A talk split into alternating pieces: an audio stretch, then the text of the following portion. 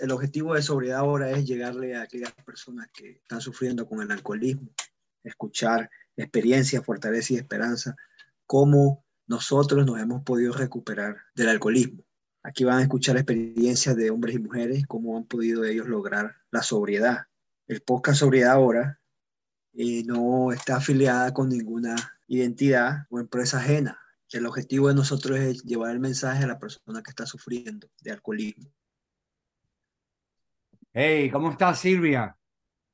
Muy bien, muchas gracias por invitarme. Ay, qué bueno, qué bueno que estás aquí con nosotros. Bueno, Silvia, cuéntame, cuéntame de ti, cuéntame de, de, ese, de, ese, de esa llegada de ti en recuperación. Cuéntame, dime más o menos qué pasó. Dame, dame esa historia, a ver. Bueno, te voy a hablar un poquito de mí. Yo llegué,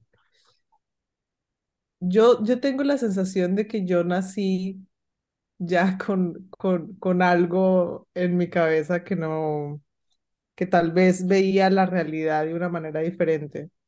Eh, y yo llegué al programa de Alcohólicos Anónimos con 24 añitos.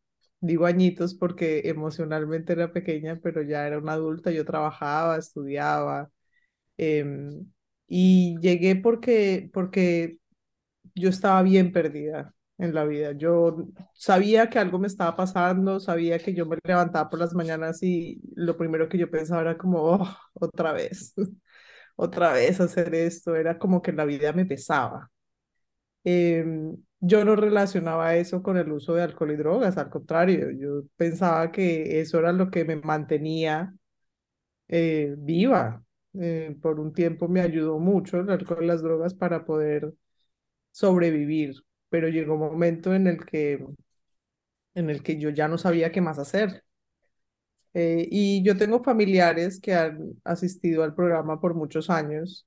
Eh, y yo recuerdo haber viajado a Colombia porque yo soy colombiana, pero no estaba viviendo en Colombia. Y mi, mi primo me sentó y me dijo, mira, yo creo que tú deberías verte con un psicólogo porque yo creo que tú tienes un problema con alcohol y drogas y quiero que lo explores.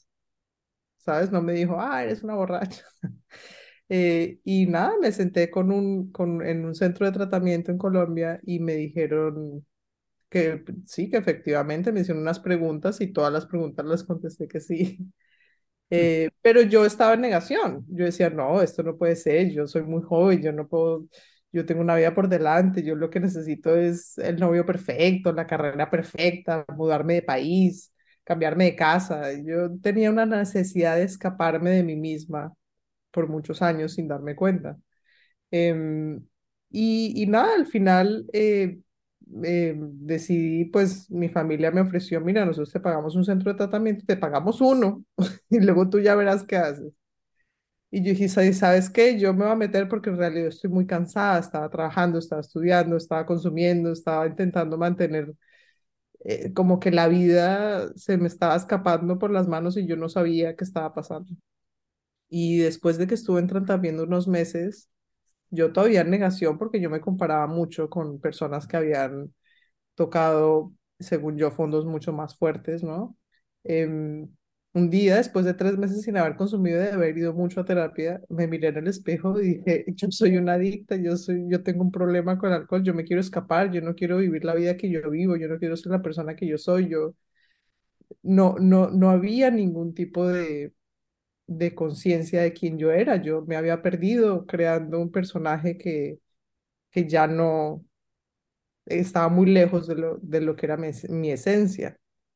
Y en todo ese proceso yo empecé a ir a los grupos de alcohólicos anónimos y recuerdo sentarme en esos grupos y mirar cómo las personas abrían su corazón y expresaban todo lo que yo en su momento quería poder decir y no podía decir. Yo tenía un bloqueo emocional eh, muy, muy fuerte, estaba muy desconectada de mí misma. Y ahí empezó un proceso donde conocí gente, donde conocí gente joven, donde conocí gente más mayor, gente que nunca habría tal vez podido sentarme en otra situación y hablar de la vida y, y empezó un camino maravilloso, un camino maravilloso que hasta hoy en día creo que ha sido tal vez la única cosa que he hecho constantemente durante estos años. Em, y estoy muy agradecida de, de, de haber tenido esa sensación desde el principio y la mantengo. Y eso es Y, cuéntame, ah, y esto que me estás contando, eh, ¿cómo, cómo, cómo tú trabajas esa aceptación diaria, la aceptas y no piensas en eso? ¿Cómo, cómo vas trabajando eso diariamente en tu vida hoy? ¿Cómo trabajas ese, esa, primer paso, esa, esa libertad de las drogas y el alcohol, ese, ese camino? Pues yo creo que mucho ha sido un proceso. Yo creo que la aceptación es como entrar en una relación nueva, entrar, eh, entrar en el conocimiento de algo nuevo, que no sabes qué es, que no sabes cómo escribir, pero, pero han habido momentos muy importantes en mi vida, como por ejemplo esa primera vez que me pude ver al espejo después de muchos años sin verme y, y aceptarme a mí misma que yo tenía un problema y que yo no sabía la solución y que yo no sabía cómo lo iba a hacer y que, y que era completamente impotente, pero yo sabía que había una solución. Y, y cada vez que pasa una situación en la que tal vez tengo esa misma sensación de que no sé qué hacer, me siento en casa.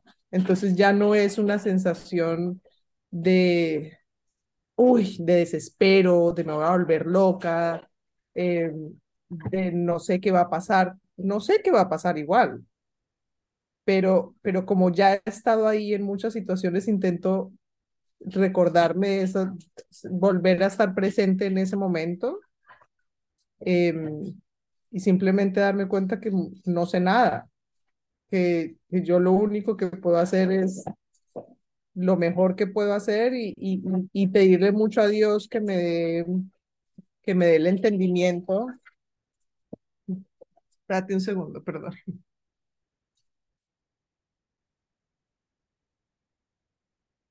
Y pedirle mucho a Dios que me, que me dé el entendimiento, porque yo sé que hay muchas negaciones, ¿no? Que, que todavía pueden estar ahí y yo le pido a Él mucho que me guíe y Él me guía a través de otra persona, a través de algo que leo, eh, pero sobre todo a través de la conexión con otras personas, porque las otras personas son reflejo de mí misma, ¿no?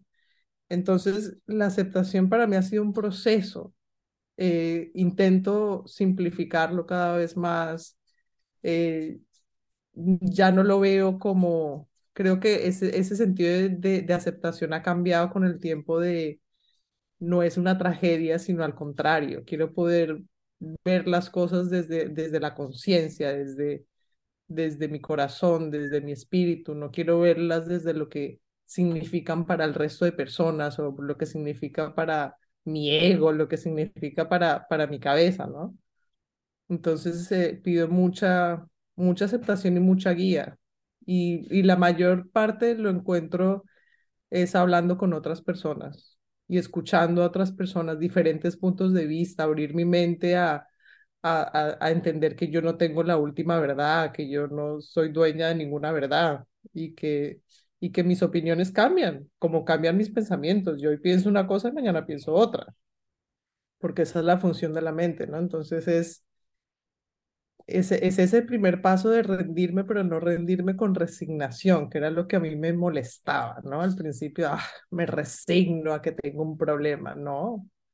Acepto que esta situación está pasando y, y, y quiero trabajar en mi parte consciente más que en mi, que en la parte del yo quiero de, de, mi enfermedad, que está ahí escondida, ¿no? Y esa segunda parte del primer paso que dice que yo admito que soy alcohólico y que mi vida se ha vuelto ingobernable para ti, ¿cómo, cómo, cómo tú ves esa segunda parte? Mi vida es ingobernable siempre, no, no cambia. Yo, mi, mi vida ingobernable viene de mi mente distorsionada. Eh, viene de, de, tal vez unas creencias que ya no me sirven, de, de cosas que no, del creer que yo sé lo que yo necesito y de lo que yo sé lo que yo quiero, cuando en realidad yo no sé nada.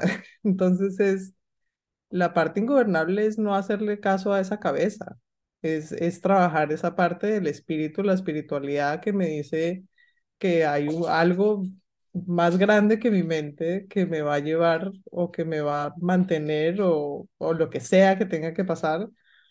Y es, eh, es sí, es simplemente no darle pie a, a, a, a, lo, a lo que mi cabeza me dice, no, tienes que hacer esto, no, tienes que hacer lo otro, es que contesta esto, contesta lo otro. Yo creo que trabajando desde el corazón y el espíritu, la situación cambia.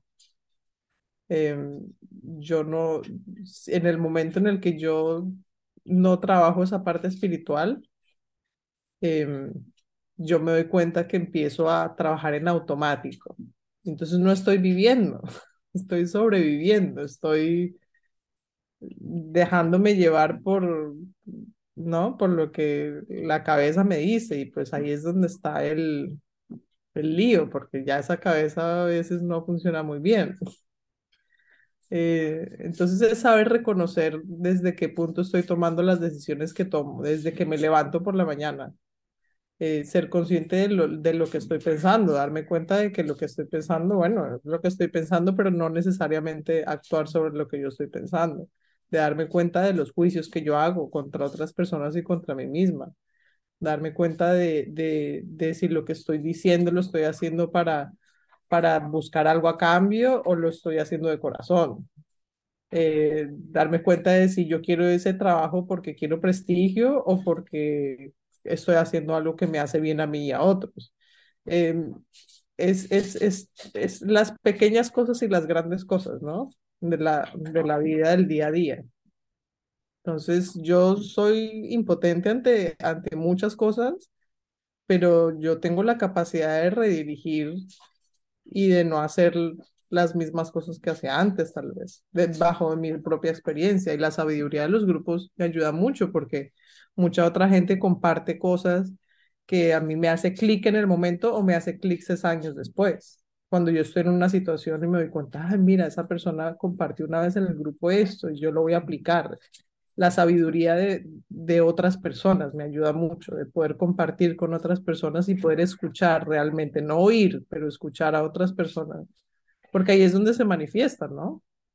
El, la, en la conciencia de grupo, cuando vas a, a las conciencias de grupo, cuando escuchas a un compañero nuevo, cuando escuchas a un compañero que lleva muchos años, o incluso personas que no están dentro del programa, que tienen otras, otras opiniones, otras maneras de vivir no guiarme por, por mi fijación de, de yo controlo mi vida y yo hago lo que yo pienso y lo que yo quiero, ¿no? Tener esa flexibilidad de poder abrir la mente y poder vivir más vulnerable, ¿no? A, a, a darme cuenta de que yo no tengo la solución de mis problemas ni de los, de los problemas de los demás.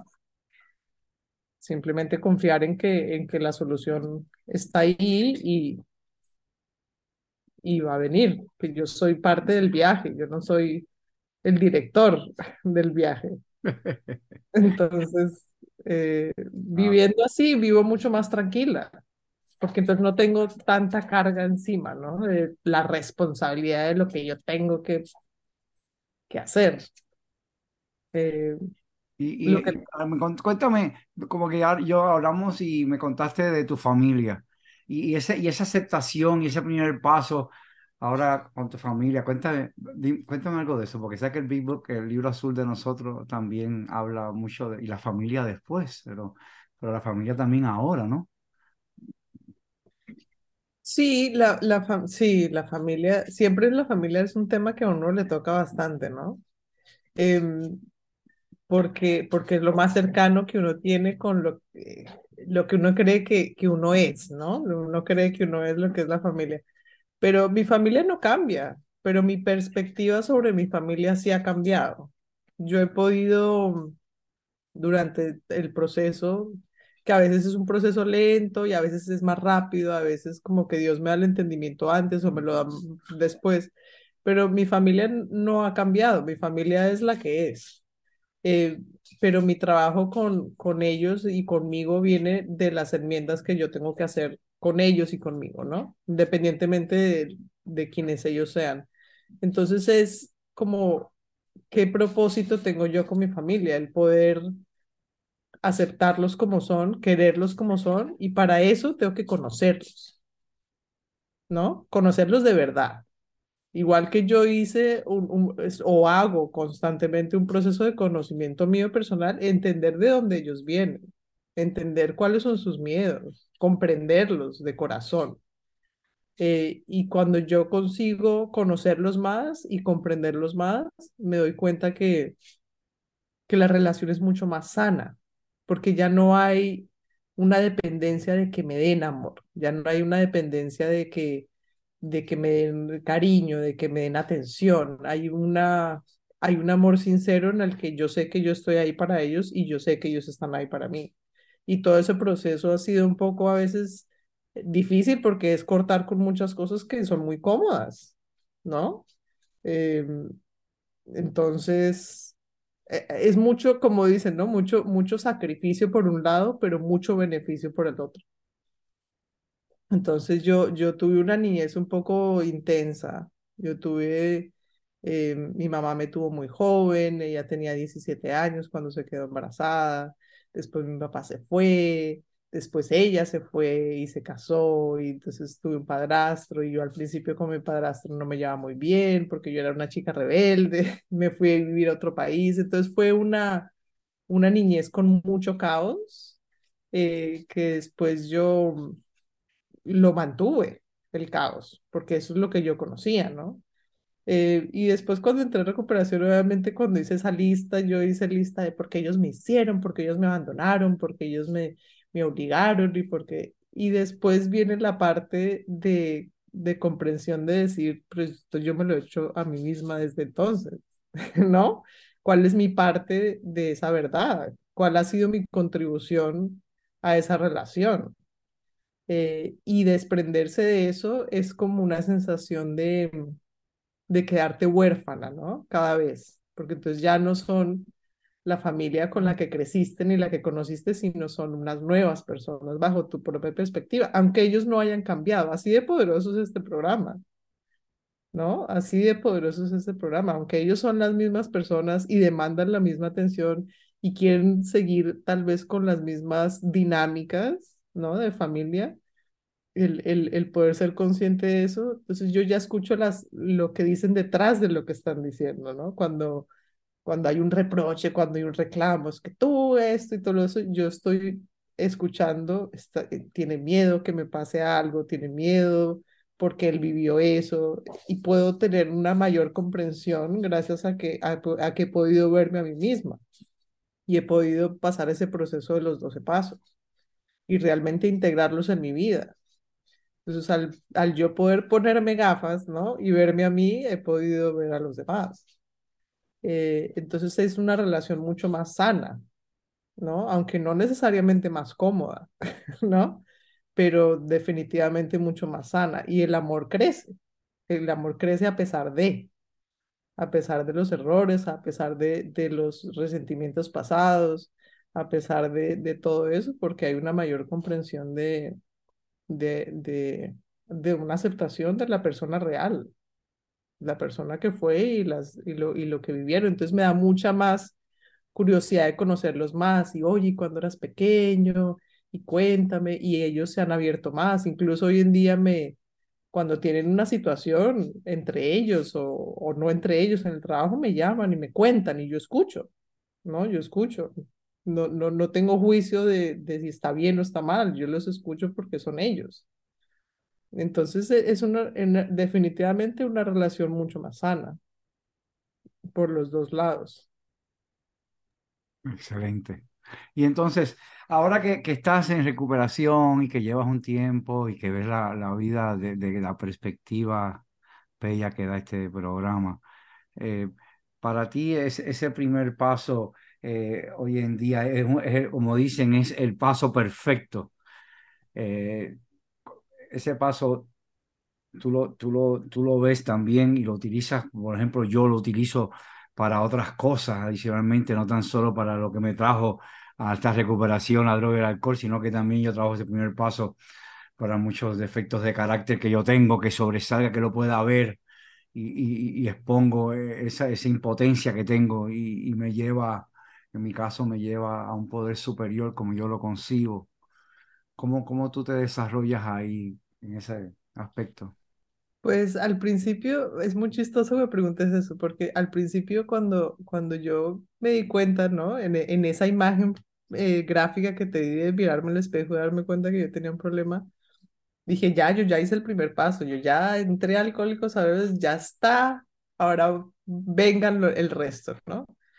Y con el tiempo me di cuenta que hay una diferencia enorme entre rendirse y entre mantenerse rendido. Mantenerse rendido me ha costado más, ¿sabes? Eh, porque sí, porque uno puede contar su historia. No, yo llegué, entonces yo llegué, tocó de fondo hace 20 años entonces me rendí. Bueno, hoy me he rendido todo el tiempo. No. ¿Cuántas veces me he rendido hoy?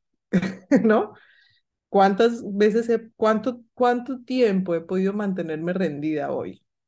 O en esta última hora. Si, si, te, si yo me paso a la última hora, no es toda la hora. Entonces ya la perspectiva cambia, porque ya no es el cuento de hace 20 años, ya es mantente rendida. ¿Cómo hago yo para mantenerme rendida constantemente? ¿No? Ese es, ese es como que el, el, el challenge, digamos, el mantenerme rendida. Y no me puedo mantener rendida todo el tiempo, porque mi cabeza reacciona, porque alguien me dice algo y yo ya quiero solucionar, porque mañana tengo que levantarme temprano y hacer esto. Y, y, mantenerme rendida es no decir, bueno, mañana no sé si existe, yo me rindo porque yo no puedo tomar decisiones porque yo no sé qué va a pasar y vivo solo por hoy, ¿no? El carpe diem, no. Es mantenerme rendida constantemente en saber que muchas de las acciones que yo tomo vienen desde esa falta de conexión conmigo misma, de esa falta de, ese, de, ese, de ese vacío, ¿no? Que quiero llenar, que el vacío es espectacular, pero yo quiero constantemente escapar a veces de una sensación pequeña y no me rindo, sino que actúo sobre ella, ¿no? Eh, te doy un ejemplo. Hoy yo llego a mi casa, mi hijo está con, con el papá, entonces tengo la tarde libre. Entonces yo llego a mi casa, yo lo que quiero es descansar, sentarme. Pero entonces yo llego a mi casa y lo primero que hago es voy a sacar al perro, voy a caminar, voy a... Me mantengo en ese ritmo acelerado, ¿no? Y, y por ese segundo no me conecto y entonces empiezo a hacer, voy a salir, entonces voy ahí y de paso voy a comprar esto, entonces voy a mirar si la esta está abierta, mañana quiero ir a comprar un libro y yo ya estoy en mi cabeza, ra, ra, ra, ra, ra, ra. Cuando yo me conecto realmente, yo llego a mi casa y yo siento, digo, ok, mi casa está sola, está vacía. Yo siento una pérdida, ¿no? De mi hijo, de que no está. Siento, me siento sola. Digo, estoy, llego a mi casa y estoy sola, me siento sola pero como yo me quiero escapar porque yo soy una alcohólica y una adicta, yo invento cosas. Voy a salir a sacar al perro. Y son justificables. ¿Quién no va a querer sacar al perro? Claro. Y de paso veo si la tienda está abierta. Son todas justificaciones constantes del por qué yo hago las cosas. En vez de parar un segundo y decir, no quiero llegar a mi casa y sentirme sola. Entonces, mantenerme rendida es mi, mi meta. ¿no? Mantenerme en ese primer paso constantemente es mi meta, porque mientras yo me mantenga conectada, igual saco al perro, pero con la conciencia de, ¿ves? Llego a mi casa, siento ese vacío, esa cosa incómoda de, de lo que es llegar a una cosa, a una casa sin, sin pareja, sin hijos, sin nada, ¿no? y estando yo conmigo, que hoy en día yo me siento cómoda conmigo, pero es esa, esa, esa, pequeña, esa pequeña sensación adentro de la que me quiero escapar. Entonces hoy en día son sensaciones mucho más pequeñas, pero están ahí, porque yo sigo siendo una alcohólica, yo sigo teniendo esas situaciones. Entonces yo conectarme en ese segundo y sentarme y decir, y conectarme conmigo y decir, en este momento me siento sola y la cabeza me dice, ah, ves, no tienes pareja y tus amigas, porque todos esos pensamientos están ahí, entonces con sus maridos y con sus hijos y yo aquí sola con el perro, entonces, ¿qué hago? Le doy la vuelta a mi casa, no, tienes que hacer esto, tienes que hacer lo otro. Eso no es conexión. Entonces yo sí me siento un minuto y me siento eso y cojo y sí, saco al perro o no, no tengo la necesidad de sacar al perro porque me quiero escapar, saco al perro porque el perro tiene que salir. Pero eso es mantenerse rendido para mí. Es esa, esa, esa constante eh, conciencia de, decir, conéctate, conéctate contigo, con tus sensaciones, con lo que estás pensando, con lo que estás sintiendo, eh, con las decisiones que estás tomando, que son esas decisiones, ¿no? Las decisiones pequeñas que al final te llevan a decisiones grandes. Porque si yo dejo de conectarme conmigo, el teléfono se apaga, ¿sabes? Y el día de mañana me ves en otro país pensando que digo, ¿qué hago aquí? ¿No? Porque tomé la decisión de que no, que todo para el carajo y me voy de aquí, que ese es mi modus operandi, ¿no? Por no conectarme. Entonces la cosa se hace cada vez más grande. Entonces es eso, es, es, es mantenerse conectado y eso es un poquito más difícil. pero, pero tengo, tengo buenos maestros, la verdad.